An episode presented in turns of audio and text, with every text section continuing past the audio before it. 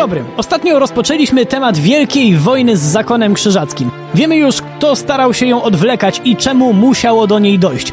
Końcu się zaczęło i w 1409 roku rozpoczął się nieunikniony konflikt zbrojny, aczkolwiek dziś nie będziemy się skupiać na pojedynkach rycerzy, a na bataliach dyplomatycznych. Tak, ja wiem, że brzmi to nudno, ale po pierwsze to bardzo ciekawe, o czym mam nadzieję się za moment wszyscy przekonamy, a po drugie to było równie istotne, co walka, że tak powiem, fizyczna. Przy mikrofonie Wojtek Drewniak zapraszam na kolejny odcinek programu w Drewniakach przez świat.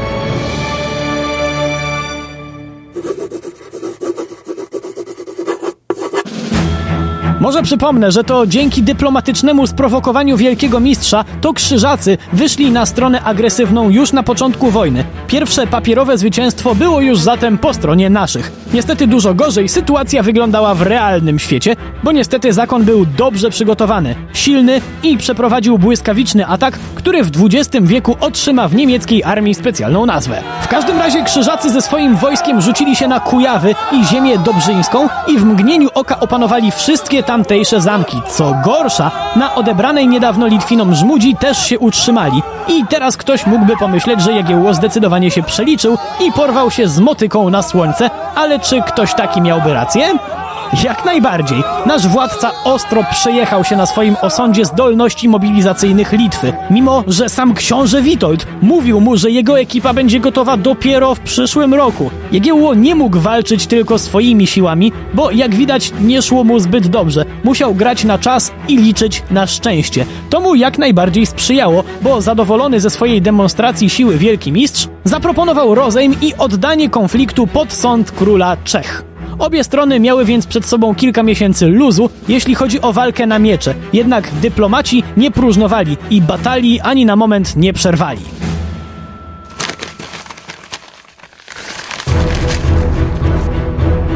Zacznijmy od dyplomatycznych albo jak kto woli propagandowych zagrywek krzyżaków. Ci zrobili wszystko, by przypomnieć wszystkim naokoło, jak ważną są instytucją. Krzyżacy mocno podkreślali konieczność ich obecności na tych ziemiach, bo przecież w imię Boga walczą z poganami. A z tego wynika, że nie tylko zajmowane terytoria im się po prostu należą, ale też, że każdemu zachodnioeuropejskiemu rycerzowi wypada wesprzeć krzyżaków w wojnie przeciwko Polsce i Litwie. Sprytne, co? Chłopaki w białych płaszczach chcieli sobie w ten sposób zapewnić zbrojne wsparcie. Udało się? Tak, ale tylko trochę. To znaczy przybyło trochę rycerzy z zagranicy, jednak nie aż tylu, na ilu liczył wielki mistrz. Niewykluczone, że stało się tak w wyniku działań naszej dyplomacji. Bo z kolei stanowisko Polski i Litwy po raz pierwszy zredagowane w memoriale opatowskim ukazywało sytuację w zupełnie innym świetle. Argument krzyżaków obalono na dwa sposoby. Po pierwsze stwierdzono, że zarówno Ruś, jak i Litwa są już schrystianizowane. Nawet kościoły są tam pobudowane, więc jaka walka z poganami na wschodzie, drodzy panowie, jak tam pogan już nie ma. A co z pogańskimi Prusami? Tu nasi zrobili jeszcze lepszy manewr. Uznano bowiem otwarcie, że fakt, że są tam jeszcze ludzie nienawróceni na chrześcijaństwo, jest jawną kpiną, biorąc pod uwagę, że krzyżacy obiecali uporać się z tym problemem 200 lat temu.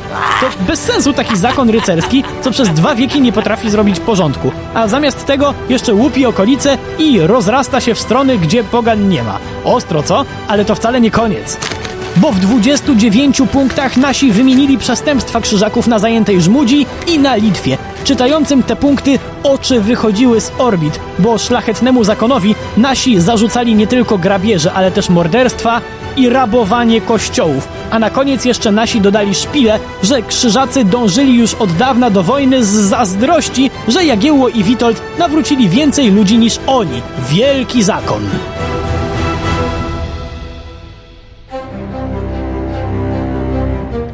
Drogą ów zakon próbował dyplomatycznego ataku z jeszcze innej strony. Zarzucano naszym, że w starciach z krzyżakami korzystaliśmy z pomocy Tatarów i Rusinów, czyli formalnie niewiernych. Niestety dla krzyżaków, po kilku miesiącach od tych spotkań, jak na złość ukazała się praca bardzo szanowanego prawnika o wojnach sprawiedliwych. A w niej autor o bezdyskusyjnym autorytecie stwierdzał, że nie ma nic złego w brataniu się z innowiercami, jeśli wojna prowadzona jest przeciwko państwu chrześcijańskiemu, które zachowuje się nie po chrześcijańsku. Poza przepychankami dyplomatycznymi miały w czasie zawieszenia broni jeszcze dwa wydarzenia, które w sumie wyszły na zero. Po pierwsze, sam papież Aleksander V nakazał krzyżakom zakończyć spory z Polską, jednak chłopaki w białych płaszczach go nie posłuchali. Ale jak to? Zakon papieża nie posłuchał? Niestety tak, bo w tym czasie papieży było dwóch. Jeden był za to król czeski, który miał według zasad rozejmu wydać sąd o całej wojnie. Wyrok był na korzyść krzyżaków, ale nikogo to nie zdziwiło, bo właśnie z nimi miał sojusz. To też tym razem to nasi uznali, że nie będą respektować wyroku. Czas wojny dyplomatycznej powoli się zresztą kończył. Robiło się ciepło. Czas było odłożyć pióra i chwycić za miecze, ale o tym opowiemy sobie już następnym razem. Przy mikrofonie był Wojtek Drewniak. Do usłyszenia.